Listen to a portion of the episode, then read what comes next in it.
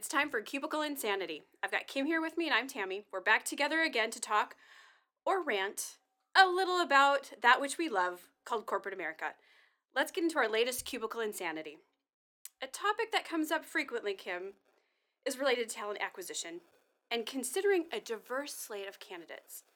Today, we're going to delve into a specific group that many companies look for avenues to find to make sure they're including in their candidate slate our active military and our veterans. So, we have a special guest that we've invited to share his insight and expertise and personal experiences. So, Kim, I'll let you have the privilege of introducing our guest. Thanks, Tammy. So I have the honor to introduce Army retired Lieutenant Colonel Ken Patterson. Ken served 24 years in the Army. He's had two tours in Iraq. During the, his service, he earned his undergrad and his MBA. He's currently married with two children. Funny story about him getting married to his current wife. You know, those military guys that, you know, you think everything is so planned out. Right. He met his wife, he knew his wife from high school, if I'm correct. Met up in Vegas for a date, and 13 hours later was married. Is that correct? Okay. That is correct. Wow. So, 16 years ago. all right. And the only knock I have for about Ken is he's a Bears and a Chicago Cubs Oh my gosh. fan. So the You fact, didn't tell me this before, Kim. the fact that we're even talking is a rare thing. Go Cardinals. Okay, so Ken, thank you for joining us today. It is our privilege. Thank you for your service. And we want to have a chat with you about the kind of compare and contrast uh, your military life to corporate America. Super. Thank Okay. you so much for the for the kind introduction, uh, and thanks for having me. I'm honored. I'm honored to be here. Always happy to talk about the value of a veteran. Thank you. So we have a few questions, a few scripted questions, but the you know the kind of premise of our podcast is cubicle insanity. So is there any insanity in that goes on in the military? So there's a there's a ton of insanity. Most of it involves explosives and uh, and things like that. Uh, but I do have a, a, a cubicle story that stands out. Um, stationed in Hawaii, I had quite a few uh, Department of Defense civilians that worked for me, and they they resided in cubicles in the office space. And we had a, a gentleman that openly and and without hiding it hated people. Uh, and so he had a door custom made that he installed on his cubicle that he could close so that people could not oh see gosh. him. And uh, and and I didn't know that much about him, so I, I knocked on his door and uh, asked permission to enter his cubicle. And as we talked, I was like, "It seems funny that you have a door in your cubicle." He said, "That's intentional." I was like, "But it seems like you're shutting yourself off, and we're supposed to be a team." you know, do, do you see that? He goes, oh yeah, that's intentional. He's like, I hate people, and and really he did, and so the door was better for him.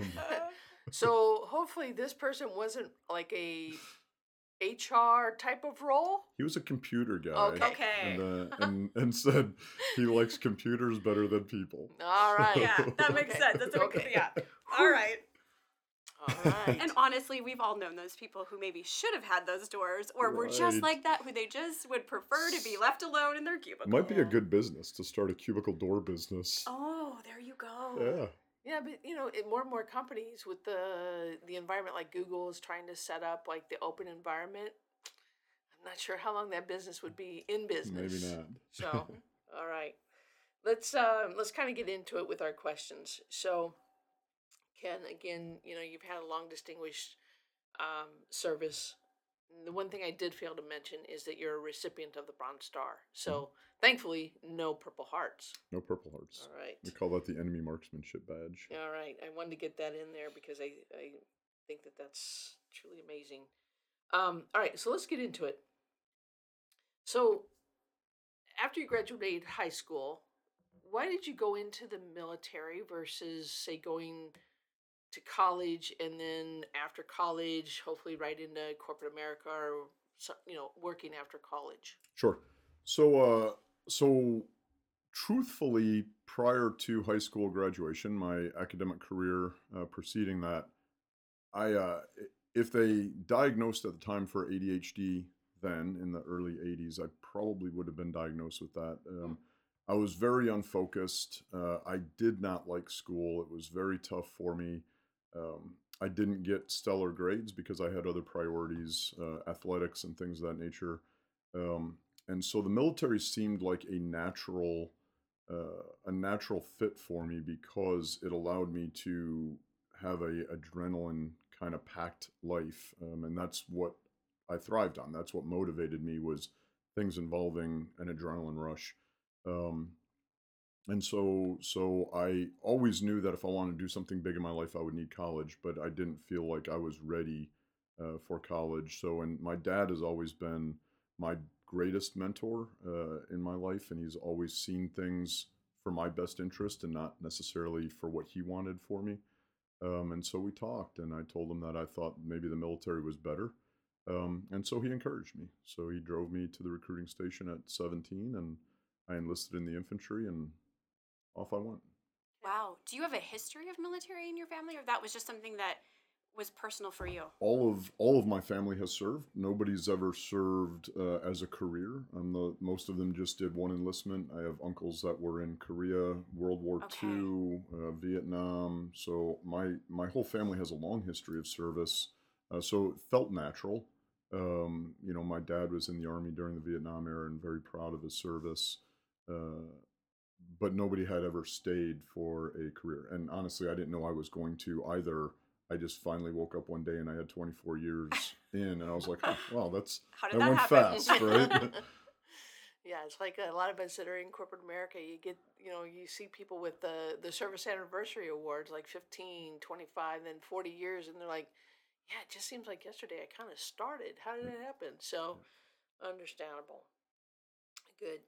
So, another thing, Ken, that is curiosity is, you know, what are the three lessons, good or bad, that you learned in the military that as you are now working in corporate America, that you stay with you, either to do or not do? Sure. So, uh, so that's a great question. Um, number one for me is always leadership. Um, the the military values leadership above everything. Uh, we drive leadership responsibility down to some of the very lowest levels uh, in the organization, um, decision making authority, things of that nature. So leadership to me is paramount, um, and and making sure no matter what level you are in corporate America or in the military that you're leading at the biggest level that you can based on your position. Um, don't be afraid to make decisions, uh, things of that nature. Um, the second one is work ethic, right? Just uh, work hard. I've I've always said uh, throughout my career that I'm probably never the smartest guy in the room, but I am the hardest working guy in the room. Um, and so I've always prided myself on I will work as hard as I need to work to be the best. Um, you know, and so so work ethic is a big deal. It certainly is in the military, and I think that corporate America demands it. Uh, the the the demands in corporate America are significant, and if you can't afford for somebody to be off their A game, um, and so uh, so I would say work ethic, and uh, and the the other uh, big lesson is don't get kind of hamstrung by the thought that I have to wait till I have 100% of the information to make a decision. Um, we have a saying in the military that that is actually a real saying that 80% of the information today is better than 100% of the information tomorrow. And so get as much information as you can get, make a decision and start executing. And if you have to adjust based on follow on information down the road, that's okay. But there's so many people that I see that can't make a decision. And then what ends up happening while they're waiting for the information is they miss the opportunity. Yeah, analysis by paralysis. Correct. Yeah, exactly. Yeah, or paralysis by analysis, I guess is the correct Yeah, way to say yeah. it. But yeah, um, yeah. So in, you know, of course, corporate America, the 80-20 rule applies, and I think you know more and more people. I think in the higher up you go, I think you try to get more and more comfortable with like 70-30 percent of the information, maybe 50-50 because you've got experience and maybe better gut instincts uh, to kind of guide you as well, plus trusting the folks below you. Yeah. Tammy, you think? True. Yeah. Yeah. Yeah. um, I uh, there's a, another saying: uh, "Don't let perfection get in the way of progress." Yes, perfect. I love that. Yep. Yep. And a lot of people do wait for that perfection because they don't want to be wrong or they don't want to look silly or stupid or anything. So they want to make sure that they're making the right decision instead of just taking what they have and making that decision. What I see oftentimes too, or at least my perception, is that you have people that are afraid they're going to lose their job if they make a bad decision. So sometimes in their mind, making no decision is better than making a bad decision. Um, and that fear, uh, you know, we don't we don't necessarily have that same fear in the military. I mean, you have soldiers' lives at in your hands, so you do try to make the best decisions, but we have a lot of risk mitigation behind it um, to help us cover that. But no decision is the worst thing in the military because because in the end, soldiers will die with no decision. So we don't have that same fear of oh, I might get fired, um, you know. But I see that a little bit in corporate America, and and it goes to your point of you know the more experience you have, the more comfortable you are making those decisions with less information. But I think if the more we can push that down uh, within the organization, the the faster our organizations are going to move. Any uh, tips that you've coached newer employees under your leadership or under your management uh, scope of responsibilities? Any tips that you've shared with them to get more comfortable with making decisions with the 80%? So, yeah, and it, it's hard to learn on your own, right? It's hard to learn kind of in a bubble or in a vacuum how to make fast decisions. So, I always try to connect uh, the people that I'm mentoring with another mentor beyond myself, or or if they come to me. But check yourself, right? If mm-hmm. if there's a decision that needs to be made and you have a little bit of the information, but you're not comfortable making a decision, check with somebody that has more experience or more seniority that might be able to to tell you or confirm you have enough to make a decision. Go. Make the decision move out. We'll talk later if there's if there's more information that comes available that causes us to adjust our direction but but if they if they go and they check with people that have that experience level or the comfort level then then they start making decisions faster and it tends to then become a habit they get more comfortable making their own decisions um, or they learn how to make good decisions through that mentor. So I think mentorship is absolutely critical uh, when it comes to comfort level of making decisions, um, especially with a, a, potential gap in information.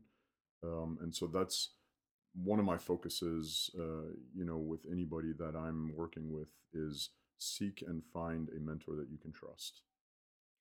Yeah. Do you think that everybody should have a mentor, or you think um, it should be selected individual? Not, I don't mean like just only a few people should have them. Um, what am I trying to ask? Like more about how you line up employees with mentors. That's a really tough one. Um, so so I mentor, I, I would guess somewhere between twenty and twenty-two people, um, somewhere around there. I'm pretty selective. The Be- average being 21. not ages. um, I'm pretty selective because I don't. I want my time to be valuable, um, and I don't. I don't want to waste time trying to teach somebody that they're that they can be good. I want to take somebody that feels like they're good but wants to be great. Um, some people, and this is the hard truth, right? And sometimes we have a hard time telling the hard truth. Some people are not mentorable, right? True, Some people true. are too hard headed, too set in their ways. They already think that they're awesome and they don't have a, a self awareness where they think that they can learn from somebody else and they don't have a hunger to learn from somebody else. So, what I look for in a in personality characteristics is somebody that that is already good, wants to be great, and and feels like they can learn from other people around them. And then that to me is somebody that's going to be receptive to my mentorship because I don't want to fight to force my mentorship down somebody's throat. So I think as an organization, you have to make you kind of have to have that assessment of is this person able to be mentored?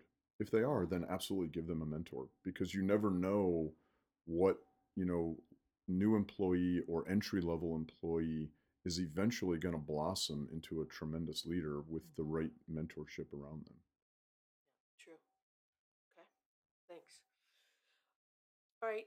So what about um, you know, as you transition, as you started to transition out of the military? First off, kind of what what mental process do you go through to get yourself ready to transition out? And then, you know, as you transition out from the military, where I'm going to stereotype as civilians, we think, you know, the military is very structured, um, and yet sometimes in corporate America, it's very nebulous. So, talk to us a little bit about, you know, your, how you started the transition out. How did you think about what is it I want to go do when I get out of the military? Because if you were have a specialty of like driving ta- tanks, for example, how do you translate that into something that's applicable for corporate America? Because I hear that quite often. Like when I interview veterans, like, well, you know, I did, you know, I, I was in charge of ordnance. Okay, so how does that translate to corporate America? And it, you get this blank look. So how did you start thinking about that as you made the transition, and then also how do you how did you start thinking about the structure and navigating? Right. So, so one of the military skills that we learn as officers is preparation is everything. You cannot over prepare. Um, so we prepare a tremendous amount. It's the plan doesn't matter, uh, but planning matters. And so, uh, you know, we we also often say the plan is only is only good until the battle starts, and then the whole plan changes. But having planned, uh, gone through a planning process, that's what is important. That's where you evaluate strengths and weaknesses and capabilities and enablers and support functions. Having all of that information allows you to then adjust your plan as you go. Um, I actually started planning very intentionally about one year out um, in the military. When you submit your retirement packet, uh, the day that it's approved, you you your last day in the military is one year later. So you actually have a, a fairly substantial amount of time. That's in a retirement. Resigning before retirement uh, time is a little bit different. Uh, but in retirement, I had one year. So when I submitted my retirement packet and the Army approved it, that's the day I started planning. Uh, I got online. I started doing research. Uh, there was a website called theladders.com, uh, which has thousands and thousands of white papers on how to write a resume, how to interview, how to negotiate salaries.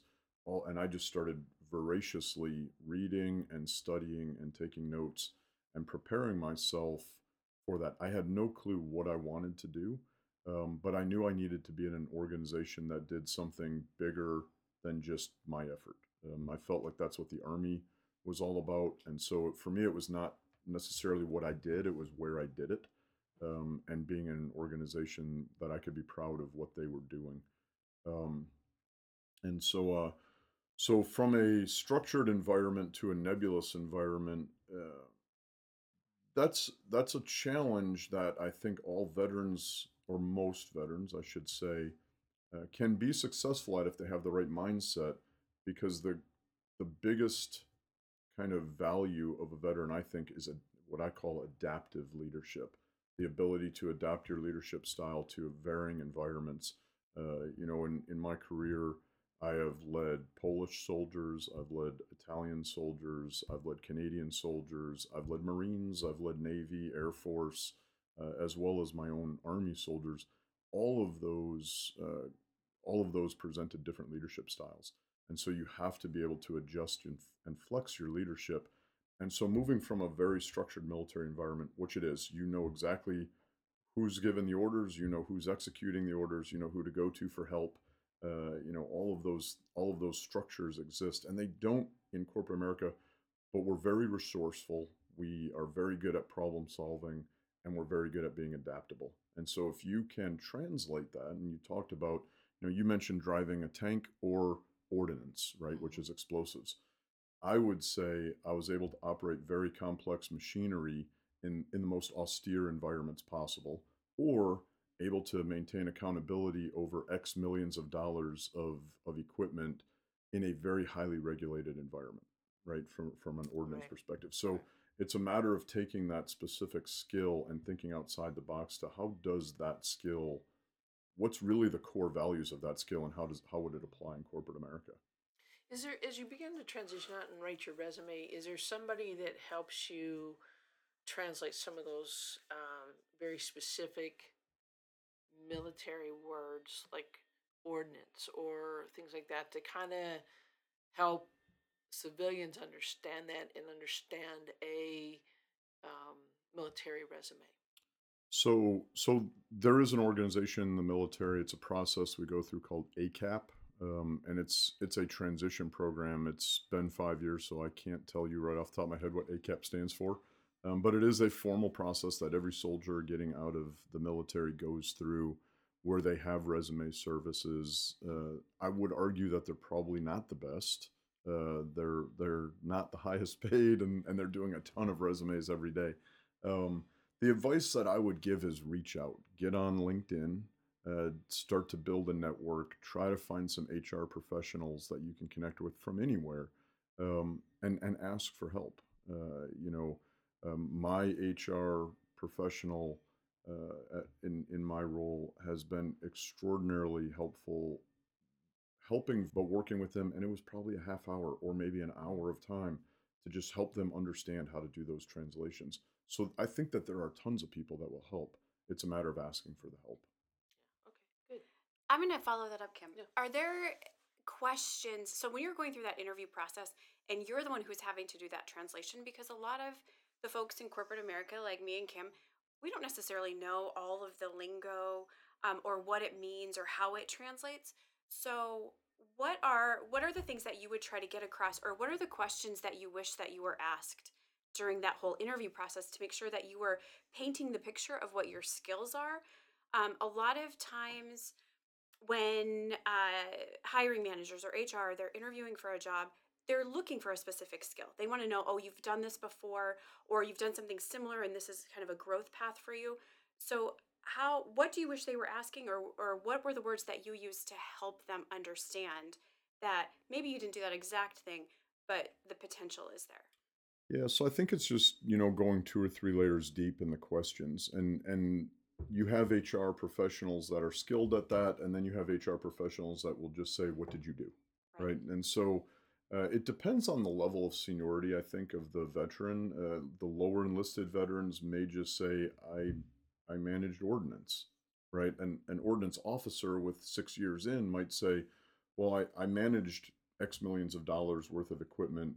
you know we went to combat i was in iraq it was a it was a very austere environment you know it's very highly regulated so it's it's just digging in and more finding getting beyond what did they do to what was their responsibility right so uh, there's a bit of a there's a bit of a bridge to get across when you talk about this was my job description to this is actually what i was responsible for doing right um, you know, uh, when you get into that, uh, you know, I helped a I helped a guy uh, redo his resume that was a medevac, uh, worked on a medevac, and that's that was his answer to the question. Is I I don't know, I just got on a helicopter and I worked on a medevac. I'm like, okay, but let's dig into that. I mean, every time you had a job to do when you were in Iraq, every time you got called out, it was literally the highest level of intensity that you could ever imagine, right? He's like, well, yeah. I mean, we were getting in gunfights to save these guys. I'm like, okay, let's talk. You know, you were you were, you know, in a very high intensity environment. You were very detail oriented in what you did.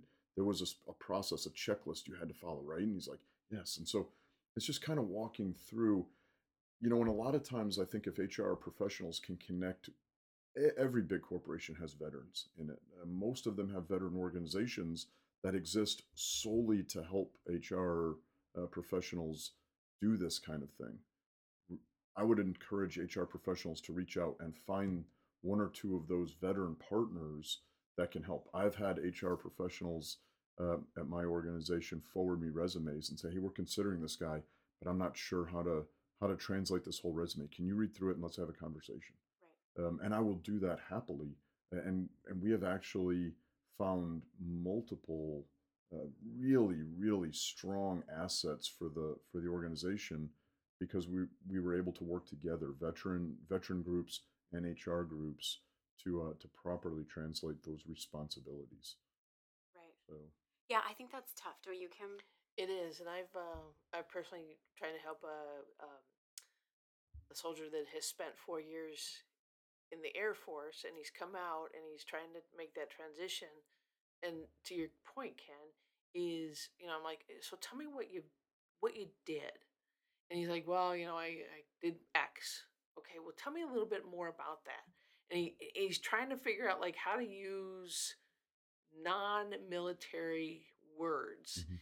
and he's struggling whereas if i talk to somebody um, this other person i've talked to who happens to be a retired lieutenant colonel of the marines and i say well you know what did you do? And it's just like hey you know i managed a team of six and we had scope of responsibility for x and it sounded like he was talking about and using the words of corporate america.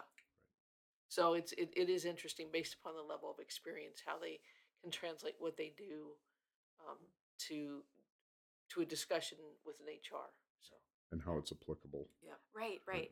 Yeah. good. Okay. Ken, thinking about you know, as you've been in out of the military now for a few years, you've been in corporate America for a few years. What would you say is the biggest disconnect of you know, like we civilians have a perception of the military guessing the military has a perception of corporate America. So now you've been out a few years, you're navigating corporate America. What was either the biggest disconnect or the biggest aha for you uh, during this time?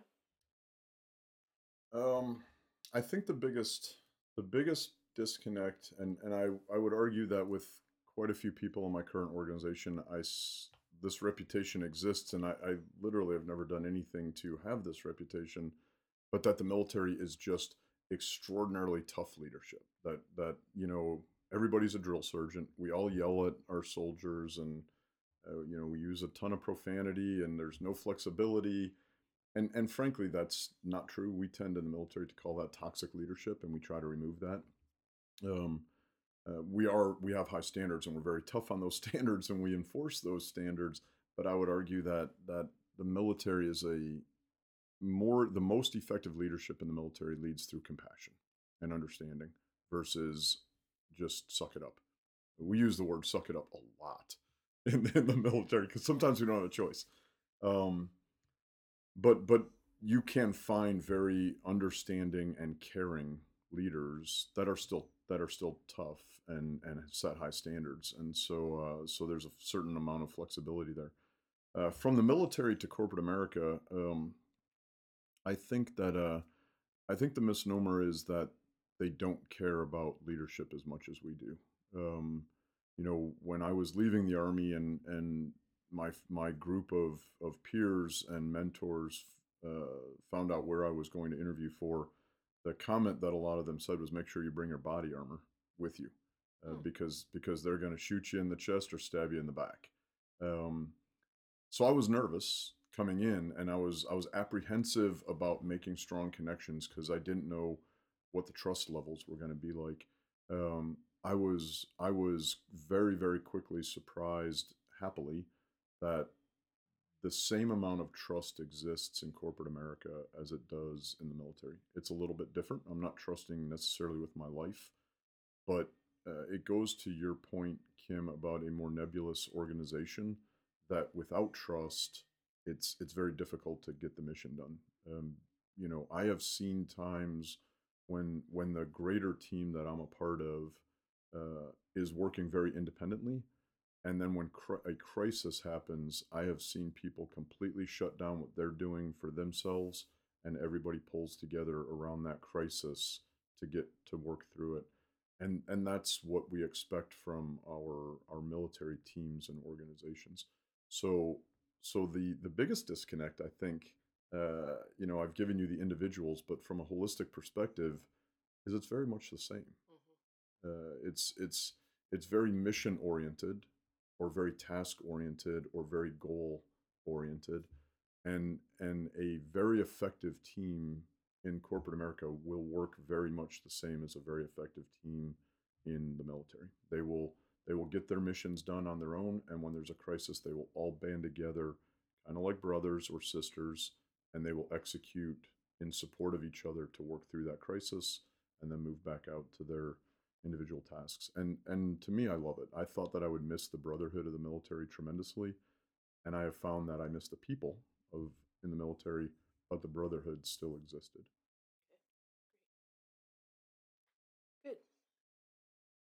What um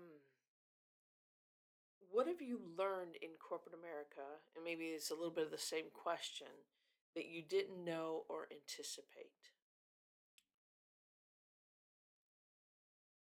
Okay, so this is this is going to be a, a very transparent answer. Um, that there are times in the military when the mission has to come first, but for the most part, people are always first because we can't. Frankly, we we believe that you can't ever accomplish the mission without boots on the ground, right? Without people. Um, and what I find in corporate America is oftentimes profit is number one, and and oftentimes people are a second thought, um, and I think that that's uh, I think that that's just the nature of it. I think it's everywhere. I don't think it's in any specific uh, part of corporate America. I think that uh, companies are businesses and they run like businesses. Uh, the military's not. Uh, profit. We don't have a profit number. Uh, you know, I mean, we have a, a mission and we have to accomplish that mission, and so it changes the dynamics of of the requirements on the leadership. Uh, because if you're not returning the profit, everybody's out of a job, right? So so maybe in a sense, worrying about profit is trying to take care of the people, but oftentimes you kind of have to search for that a little bit, um, and it's not as readily apparent that people are the number one concern. Um, I agree. And I think that we have a hard time in corporate America at all kinds of levels. And it starts at the top, I think, communicating that profit is an, is a number, especially a public company. You know, it's a number we have to meet and we have to be very serious about it. But still communicating that you're important as an employee and we know that we need you to make these numbers happen. But we have trouble communicating it. I think is where it where it happens. And if at the top level they're not good at it, then I think that does trickle down to you know lower level managers. They don't know how to communicate to their team or their department that you're really important. What you do is important, but because of these other things, we have to to your to your point about being adaptive with your plans. We might have to just change our plan a little bit because we need to make sure that as as a whole company we're meeting this where it usually comes down as you know freeze on all jobs we need to let go of some people we need to save money we need to and it comes down more about dollars instead of people right, and it's it's it's really, you know, my HR my HR representative has been tremendously valuable to me in helping me figure out how to message that properly to my team. Uh, and we've had very intentional conversations about some of the challenges uh, in the business and how do I message this decision or this action to my team to keep them motivated and keep them working and striving towards the goal in spite of the challenge. Uh, and so I think HR plays such a vital role, and, and it really is a cultural thing, right? It's the culture of the company, and and and if you can shift the culture to where the the people understand, hey, profit is profit is king because we're a publicly held company, yep but we matter. We're important. To, they care about us. Uh, as long as they feel that way, you know, I, I I think that everything kind of falls into place then. yep But sometimes it's challenging to to come up with the right message. Yeah yep exactly i completely agree i love it it's it's a tough message and you know it, it comes into the culture and the core values and you know making sure everybody feels part of hmm that bigger goal It has some ownership. yeah exactly Good. All right. All right. Next question, Ken, is in the military. Again, we're going off of stereotypes. Is um, there's often a direct order or command given. The troops line up and go execute. Not in a robotic way, but again, theoretically, stereotypically, line up and go execute.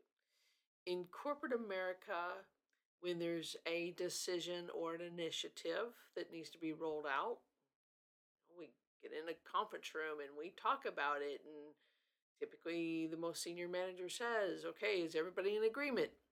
You know, everybody's kind of politely, quietly nodding their head, like, Mm hmm, yep, all in agreement. And then but sometimes if you've got a good team in the in that meeting there'll be some constructive debate or uh, conflict of what needs to be rolled out At the end of it, the manager always says, okay, when we walk out of this room, I want everybody to be on board and we need to go implement X, right? In the military, does this occur like we have seen in corporate America where you go out of the room, out of that conference room where everybody's kind of politely nodded, like, yeah, we're on board, okay, we'll go execute. And then you connect with your buddy from the team and okay, I can't believe we're gonna do this, blah, blah, blah. Then the back channeling starts. It's maybe kind of half-assed implemented at some point by some people. It's fully implemented by others and just blatantly ignored by others. Uh, I've never just blatantly ignored something. of course not.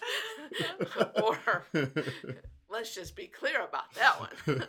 but you know, does that does the same thing happen in the military? And if yes, how is it dealt with versus how did you have you seen it in your experience so far in corporate America and how have you dealt with it as a senior leader? Yep. So, uh, so in the military, um, I would argue that it depends on two things. It depends on how, what level of command, uh, so lower level of command versus higher level of command, um, and individual style of leadership. Um, so, as orders, and we'll use combat as an example because that is the the most uh, striking example of when we give an order, it must be followed.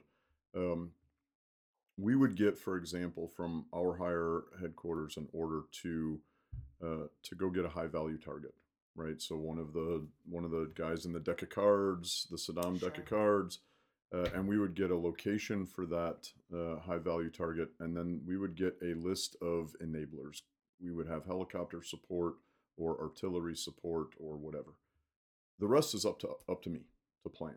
Um, I would tell you that I would never plan a mission like that in in my truck by myself. I would always pull my combat leaders in because I have I had at that time two years of combat experience, but if I brought my four highest ranking guys in, we now had 22 years of combat experience, and we've you've seen a lot more things go good and a lot more things gone go bad, and you start to brainstorm through how are we going to do this. Here's a map.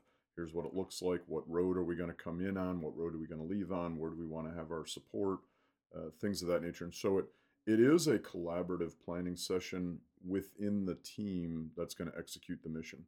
Um, the difference is is when you agree to the plan, and that is the plan, and we we don't even ask the question, is everybody on board? When we agree to it and we say that's it, that's it. There is no deviation at all unless something on the battlefield changes.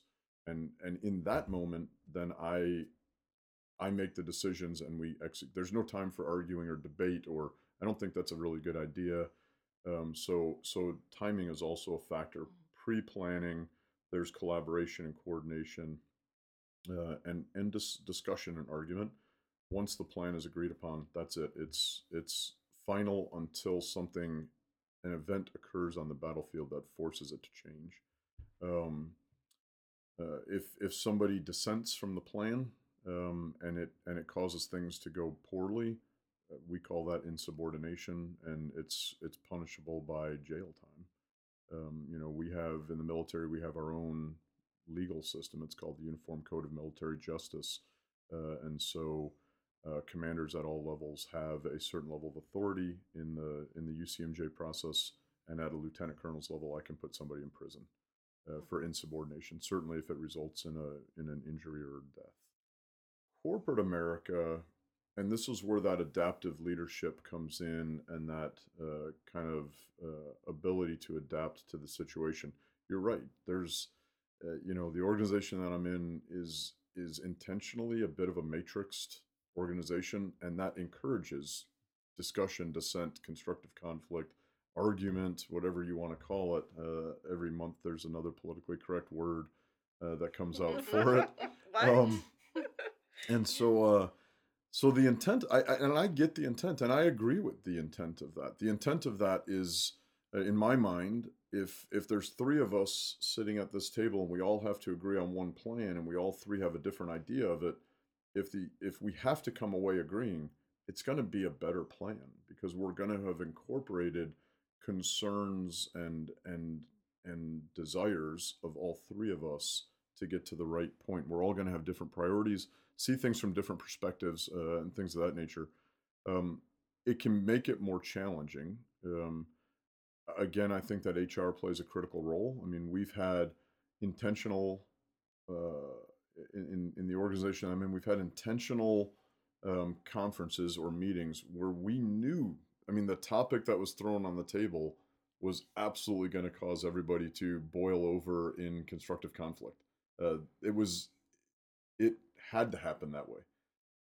Initially, they just let us fight it out, and it literally, the very first meeting, could have easily turned into a fist fight in the conference room.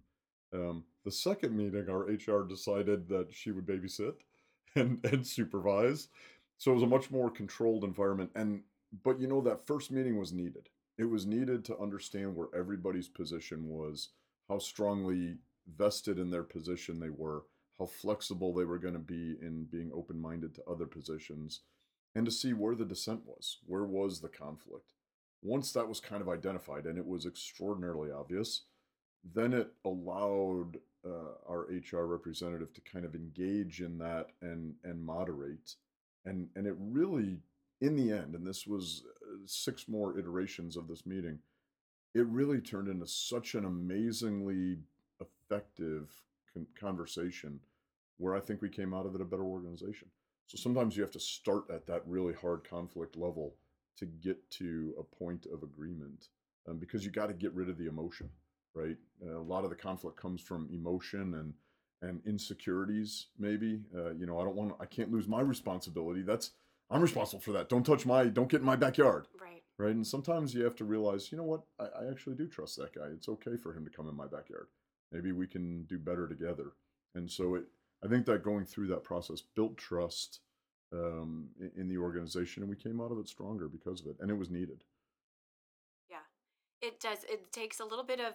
It almost reminds me of jury duty as well. Mm, yeah, same. um, where you have all of these different people from different backgrounds with different interests coming together and it's a little bit almost team building so like Yeah. you said you start out maybe a little bit defensive and moving towards agreement and trust Jury duty is such a great analogy. Um, it is. yeah because that first couple minutes in the jury room is not always pretty Well, you know, when you see you see documentaries where they bring juries together about really high profile, very controversial cases, and when these jury members get back together, it's like they're seeing family. I mean, they they grew together as a team Yeah. through the process, right? So fire fire hardens the metal, right? Um, and so, uh, but you're right. I mean, forming a good team is a lot like jury duty. Kim could tell you the five stages of building a team There's storming. There's norming. All right, a couple more questions, Ken, and uh, then we'll let you off the hook here. What do you think is maybe the one or two top things that a veteran or a um, well veteran brings to corporate America? Great question. Um, Why should The- we hire so many veterans? So, so again, and I, I've used this statement a couple times, but I will say adaptive leadership. Um, I think that corporate America does value leadership. I just don't think that they have somebody that I, I don't think corporate America, in and of itself, not including veteran employees, has ever had to lead in an environment like a veteran has had to lead in. Um, corporate America interviews, and they're very selective in who they choose to be employees. We don't. Uh, our recruiters are out there trying to make numbers, and and you find young soldiers in the military from extraordinarily diverse backgrounds, both from an education level, an intelligence level, a financial background level. You know, I've had I've had young enlisted soldiers that have master's degree degrees, and I've had young enlisted soldiers that have already, at the age of 18, spent three years in prison, um, and and have have a GED. Um, you have to put them on the same level, and they both have to work together, and they have to communicate well with each other, and, it could be in a combat environment um, where now their lives are in each other's hands. So, so that adaptive leadership and the ability to lead in a very intense environment um, is is something that can't be replicated in corporate America. Um, and then the other the other thing that I would say, and we've touched on this uh, already, also is the ability to make decisions. Um, there's no room in the military for a leader that cannot make a decision. You're for. I mean, it's just it's not that you're taught it it's and we do we have a very intentional process called the military decision making process that includes decision matrices and pros cons facts assumptions analysis things of that nature we don't use that often that's in a big battle campaign that we'll go through an intentional process but it's so ingrained in our dna just make a decision that's your job to make decisions and lead soldiers um, and so coming in and having somebody that can see things from a different perspective, right, and then make decisions or even ask the question why. Why do we do that? Um, you know, sometimes that can be extremely valuable uh, as well. So, adaptive leadership and decision making. Final question. Hit me.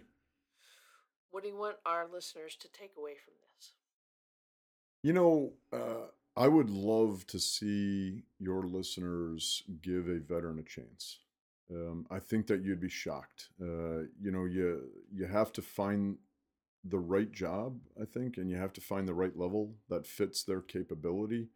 Um, I wouldn't worry so much about what's on their resume and what they've done and what they haven't done, and I would I would think more about the level of responsibility that they held in the military versus the level of responsibility in the role you're interviewing for. And if they're similar, that person will figure out what he has to do to be successful in your role. Um, if you require five years of of experience and they only have two, but the responsibility level was the same, I would tell you you probably won't find a better person. Give them a chance. I mean, in the military, we we allow our soldiers to figure it out. Um, and and I don't know that we value that enough in corporate America. The ability to just figure it out, go and run, and and get it done.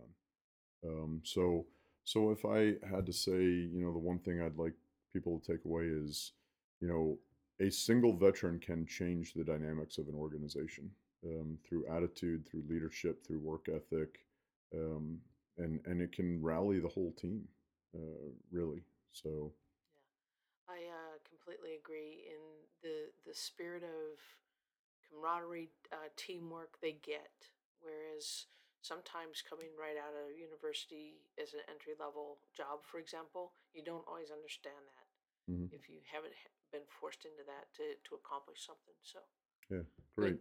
Okay. So I think uh, we've exhausted all the questions we have for you. Hopefully, uh, it wasn't too hard on you and not too much in the hot box or hot seat. No, this has been awesome. Thank you. So, Tammy, how about we state the obvious? Yeah, let's do it. So here's a couple of key things, and, and Ken, go ahead and uh, correct me where I'm wrong, but here's the key things I think uh, to walk away from today with. Um, the planning process is key. The- It's not the plan. Uh, be ready to change the plan, but it's the process that you go through, learning and sharing and collaborating. So you use that a lot too. Is is collaborating? It builds a better plan, has everybody on board, and through that process, we're building trust with each Mhm. other. The second thing is digging into the responsibilities. So we talked a lot about, you know, that that transition and translating those skills. And so dig into the responsibilities. It's not about the job title and it's not about the specific tasks. It's about the responsibilities. And I think that's really key in corporate America. We go after what job title did somebody have before, but really understanding what those responsibilities are. If it's similar in in level you were saying maybe similar in nature that uh, these folks coming out of the military it's part of who they are now that they're going to figure out how to be successful in that role Mhm. even if they don't have that necessarily that job title on their resume Right. um, you said brotherhood exists in both corporate and the military, and I think that's great because, you know, in the world of engagement as part of our culture and having um, employees engaged, they talk a lot about. Uh, all the surveys will say things like, "Do you have a best friend at work?" and and and these types of things. And I so I think that is key that there is there is a brotherhood, and it's developed through various things. And you said, you know, a lot of times it comes out when people band together in crisis and you know sometimes we're forced into crisis like in that conference room um, other times there's just you know real world things that are happening that uh, that cause that crisis Um, and then lastly, and I put this one last uh, because it's about putting people first. And so it was uh, a lot of things were very eye-opening for me today and, and one of the things that you said is in the military yeah there is a lot of structure and and it can be rigid and there's certain things that are followed but a lot of the great leaders have compassion. And i don't think that compassion is a word that we use with the military often. Um, and maybe sometimes even in corporate leadership we don't use the word compassion very often but um, while we might have corporate goals or department goals uh, we can still achieve those by putting our people first because it's our people that are going to help us get to achieving all of those goals. So, um, so I I hope that's uh, a good reflection on the conversation today and and uh, putting out there stating the obvious of what we learned. All right. So first and foremost, Ken, thank you very much for your time, for your service. Um, thanks to all the veterans out there. Uh, greatly appreciate their service. Thanks to all of our listeners. And please stay tuned for our next episode of Cubicle Insanity.